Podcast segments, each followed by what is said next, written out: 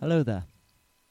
Uh, welcome, thank you for tuning in to the Bauld Bill podcast on the stories of the lost songs of Ireland. This is a new podcast, so I appreciate very much people clicking play and having a go and trying something new. Um, my name is Bill O'Brien. I'm Bauld Bill. You can find me on Insta or any of that, any of the social media sites. Um, my hobby is collecting old lost songs from Ireland um, with a view to breathing life into them. Songs that are no longer sung, s- songs that are not recorded, um, and those that are not widely known uh, are particular of interest to me. I, I focus very much on Tipperary because that's where I live.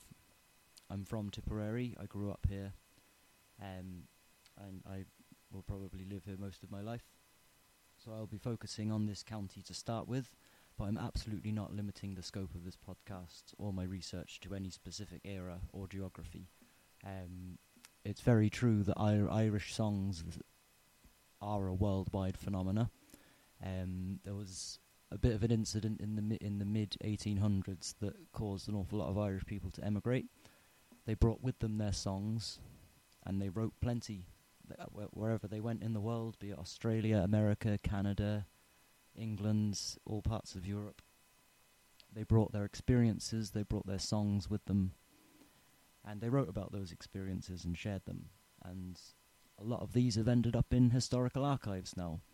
Um, so I've spent a lot of the last six months uh, brows- browsing a lot of archives, a lot of historical archives that deal with music and songs and poetry, specifically looking for um, old, lost Irish trad- traditional songs, um, particularly around the region from where I live.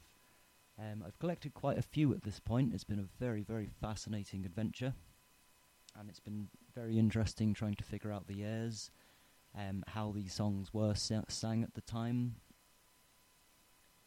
and to share this with the world, I decided to pop them into a podcast because each of these songs has a story to it. And I think for me, the story is just as important as the song itself because without the story, the song doesn't make sense. You can't, there's no context. So I've, i so I've taken it upon myself to do this. Um, I work with quite a few sources. Uh, predominantly, I've been using the Irish National Folklore Archive, uh, which is absolutely fantastic, not just for songs or for music, but for stories and for folklore in general. I'd absolutely recommend anyone with an interest in Irish folklore or Irish history to take a look at um, the National Folklore Archive. It's duchas.ie, D-U-C-H-A-S uh, dot .ie. You, c- you can find that at. Um, and what, what this is is in the in the mid 1930s, every child in Ireland, in a national school in Ireland, was given homework by the government. Um, this was to go home, speak to a parent or a family member, grandparent, an aunt or an uncle, and bring back to school a, a piece of folklore, a story about the locality, um, a riddle. A lot of the time, this would be a short story, or a ghost story, or a pishog. Cures. There were a lot of there are a lot of traditional medicine um, cures and things listed in these as well. All sorts of very, very interesting things that give you an idea of what life was like and the sorts of things that, you know, a, a, a 1900s Irish peasant would have, would have experienced, the, the, the life they would have experienced. There's an awful lot of it deals with farming practices as well. You can, if you want to learn how um, a 19th century peasant made butter. A thousand, a thousand children of the 1930s would be delighted to explain it to you. But um, do take a look at duchas.ie. It's it's a fantastic resource. Um, you can th- there is there's a function that you can look by on the map as well. You can see a map of Ireland, and it'll tell it'll show you exactly where this national school was on the map. Um, a lot of them closed down the population of Ireland is a lot less now than it was back then, so there's less of a need for um, national schools. Um, or if if you're interested in if you're from the area, or if you have family that are from the area, it's very likely that you could you you will find a piece of homework written by them that's that's been uploaded by the go- be kept by the government and uploaded. Um, so that might be of, of great interest to you. So the the project broadly um, is I'm, I'm, I'm this this started this all started as a hobby of mine. I'm a, I'm a musician. I'm I'm a musician from the area. I'm a very strong in, uh, interest in Irish history, a very strong interest in Irish folklore, and these three things together kind of led me. These these three different strong interests kind of sent me down this path of using folklore to find old songs um, looking up the history of the story of those songs within within, within the historical context, and then recording and singing these songs afterwards. So the three interests that I've, that very strong interests that I have, all kind of come into play here. So I've, I've, I've, I've intend and I expect that I will keep this um, in some fo- format or, or another, whether it remains as a podcast or not. But I think I will be continuing to do this work. Um, and continuing to bring these old lost songs back to life again. So, this is the first episode of of this podcast. I'm not going to go into any specific songs to, today. Um, just to give, I just wanted to give a, a, an overview of what this is all about, the aims, the aims that I have with this with this podcast, and also to give a little bit of an idea as the, the the subject matter that these songs tend to deal with. So, as I said, I'm not particularly limiting myself to any time periods, but Il- Irish ballad writing had a gold age. This was in um, the 1800s. Um, the beginning of this would have been during the Napoleonic Wars, during the Napoleonic during the Napoleonic Wars across Europe, um, England used the whole of Ireland because I- Ireland is a colony. Uh, of course, anybody from Ireland knows that, and I think most people tuning in at this stage, um, Isle- Ireland has a colonial past. Uh, we were we were a British colon- colony for 800 years before we finally got our independence. Um, so any all of these songs would would have been written and sung um, under occupation uh, by a by a nation under occupation uh, which is very, very important to keep in mind. Um, so, as I was saying, uh, in the early part of the 1800s, you had the Napoleonic era, where Ireland, particularly the Midlands of Ireland, places like um, like Tipperary, Offaly, where I'm, where at Kilkenny, where I'm from, um, these counties grew grain for the British Army. That was their job. There was a huge demand for grain across England, um, because they were feeding a they were feeding a massive army fighting Napoleon in Europe, so they had they had to s- supply their their food sources. Uh, there's a saying, I think it's Sun Tzu. I'm not sure if he actually said it or or not. That uh, tactics win win battles, um, logistics wins wars. So as part of the British logistics, military logistics, Ireland was a breadbasket producing millions and millions of tons of grains of grain. Um, this was largely transported out of Ireland. This this uh, massive food production was not for the local population, uh, who relied mostly on potatoes. Um, this was this was grain being grown on, on Irish colonies to be exported to England, al- almost exclusively. Um, this caused a, a huge boom uh, an economic boom amongst the Irish peasantry that went that lasted decades. It lasted right up until An Gorta Mór, um, the famine. So and as a result, ballad writing, song, uh, s- uh, song singing, this, this kind of thing became more and more popular. There was a lot more of it going on because there was a huge economic boom, um, which I get, which I guess was the beginning of the of of an, a, a, gold, a golden age of Irish of Irish singing, Irish songwriting, and ballads. Um, this was in majorly interrupted. Now I'm going to talk a little bit about the famine. Um, it's very remiss not to not to contextualize um, the effects of the famine when talking about any any anything to do with Ireland um, from the mid the mid 1840s onwards. Um, this this th- uh, on this podcast, I won't tend to describe what happened in Ireland from 1945 to 1949 as a famine. Uh, because it was not a fa- it, because it wasn't it quite simply wasn't a famine is defined as um, where an area cannot produce enough food for its in, for its inhabitants and this was not the case at any stage in, in Ireland um, in in history uh, Ireland at the time was producing an abundance of food. The problem was that this food was not being given, it wasn't being made available to the people who lived and worked on these farms. Um, instead, it was being sent over, over to England and Europe. Uh, it was sent as an English export, and this led. This was a deliberate. This was deliberate, um, by the British go- by the British government, by the English government, um, as an attempt to solve the Irish problem as they saw it at the time. Um, I don't want to go too deeply into the history of An Gorta Mór, the famine, but just just on that point, I will be referring to this period to this period in Irish history as An Gorta Mór, which means the Great Hunger. Um, in in order to maintain factual accuracy when when describing this, because as I said, it was not a famine, and it should it should not be be referred to as a famine.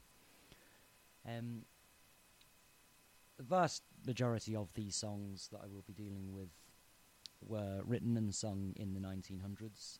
We'll t- they touch on many of the same subjects, um, from the whimsy of everyday peasant life, the churning of butter, the going to the markets, that kind of thing, uh, to stories of great highwaymen and robbers and revolutionary leaders who were a big thing at the time. There was there was particularly in the in the hills in the Midlands there were a lot of very famous Robin Hood type characters such as Ned of the Hill, uh, Brennan of the Moor. Um, there's there's lot, lots of these characters that entered into ballads, ed- entered into local poems that were spread and shared across the country. Um, and the reason that these these types of songs became popular is because the vast majority of the peasantry understood. They could they could empathise with a character like Red O'Hanlon, who was a highwayman who would who would rob lords and ladies in their carriages as they travelled between estates across the Tipperary mountains. And the, the peasants would hear these stories and think, yeah, why not? Why why not rob this lord and lady? These are the people driving us from our land. These are the people charging us extortionate rent. Um, these are the people in benefiting from penal laws, um, laws in Ireland that made being essentially made being Catholic illegal. Um, there's a lot to cover. An awful lot happened in I- in Ireland in the 18 um, in the 1800s. So putting a lot of these songs into the historical context is quite a lot of work. Um, so I'll be doing this, and I'm going to be I'm going to be looking at one song at a time. I think I think one os- one song at, per podcast, perhaps two, if they are on the if they meet the same if they're about the same theme. But I think looking at the themes of, of the of these songs is is, is, an, is an important approach. Another great focus of these songs um, is the period of the failed rebellion of 1798, um, which saw tens of thousands of Irish men and women across the country rise up against the occupying English yeomanry with their pikes and pitchforks. Uh, a show of force that was absolutely astounding to the entire world at the time. Um, these were peasants with no weapons, li- with just with just their pikes, and this happened in almost every town across Ireland. It was a coordinated effort. Uh, the song "The Rising of the Moon" is about this. Um, many of our great martyrs that are mentioned in songs today, such as Sean South of Garryowen, Roddy McCorley of uh, County Antrim, Father Murphy of County Wexford, uh, who is mentioned in the song Boolavogue, each immortalised um, in ballads of their own. So the songs and the stories of '98 would have been an integral part of the social fabric. Um, in the early, particularly in the early 1800s, where people had a, an immediate memory of it. People had, you know, family members that fought and died in in the in the in the 98 rebellions. So the, these these the songs about these martyrs and about this rebellion would have been very very important. Would have been very influential to every subsequent rebellion that Ireland has had. You have the Young Ireland, the Home Rule movement, the Young Irelanders movement, um, the Land League movement. These are all 1800, uh, 1800s revolutionary movements against occupation, against landlordism, against colonization in such a way that they understood it on the grounds at the time. Um, so 17, 1798 would have been a very, very important event for, for Irish ballads, um, almost ushering in a gold a golden age of of, of Irish songwriting that um, went on and continued to inspire revolutions, continued to inspire um, these secret societies that became revolutionary organizations that over the course of the next hundred years, over the next 150 years, led to the actual liberation of the state. Um, so I, b- I believe these songs are very, very important. Uh, the, influence that they have on subsequent generations, where they learn of great things, great rebellions, great battles that were fought before them. They uh, they can understand them. They can they, they learnt these lessons and applied them. Um, it's no it's no coincidence that many of the leaders of the 1916 Rising were ballad singers and writers. Um, most famous, most famously, I think uh, Jim Larkin was was a great singer of the song "Rising of the Moon," um, which is a se- which is a 98, a 1798 song. So these these would have these types of songs would have continually, continually um, inspired um, revolutionary leaders in this country, and I believe that's a very important thing. And to preserve these songs and to to bring back to life a lot of these, I, I, I think is very important. Um, and I'm I'm very very happy to do this work. So that's that's uh, uh, that's pretty much everything I wanted to say as an introduction. Um, there'll be plenty more like uh, obviously every every every song that I take, I'll ha- I will I'll be fully putting into its context historically, so um, it can properly be understood uh, today for what it is and for what it was. Because um, I, f- I feel that's very very important, rather than just digging up and singing a song um, without its context. Um, but that's yeah, that's pretty much everything that I wanted to cover as an in, as a as a as an introduction. I'm already going over. I said I'd be 15 minutes, and I'm already going over this. Um, I, I I have got an Instagram account at the moment for this project, and this is Bauld Bill, uh, B A U L D B I L L. Um, I'll be sharing additional documents and interesting things that I find uh, during my research here. Um, if anyone is interested, uh, wants to get in touch, uh, do. Um, I'd be delighted to hear from you. Um, I also will be setting up a Patreon as well, um, because I would absolutely love more than anything for this uh, project to become self-sustaining. Um, if I could spend my my my full day, Monday to Sunday, looking up old songs, figuring out how to sing them, how to record them, and telling the story about them to people on the internet. That way, I think that would be uh, me living my happiest life. So, um, if you do, if you do feel like uh, supporting that, if you do, if you have an interest in Irish music, if you have an interest in learning about the history of Irish music, in particular, do get in touch. Um, I'd, I'd, lo- I'd love to hear from you as well. So I'll wind it up at that. Thank you very much uh, for tuning in. This is the Bauld Bill uh, podcast on the, sto- the stories of the lost songs of Ireland. I'll come up with a better title at some stage, something something snappier. But for now, that's what I'm sticking with. Thank you very much.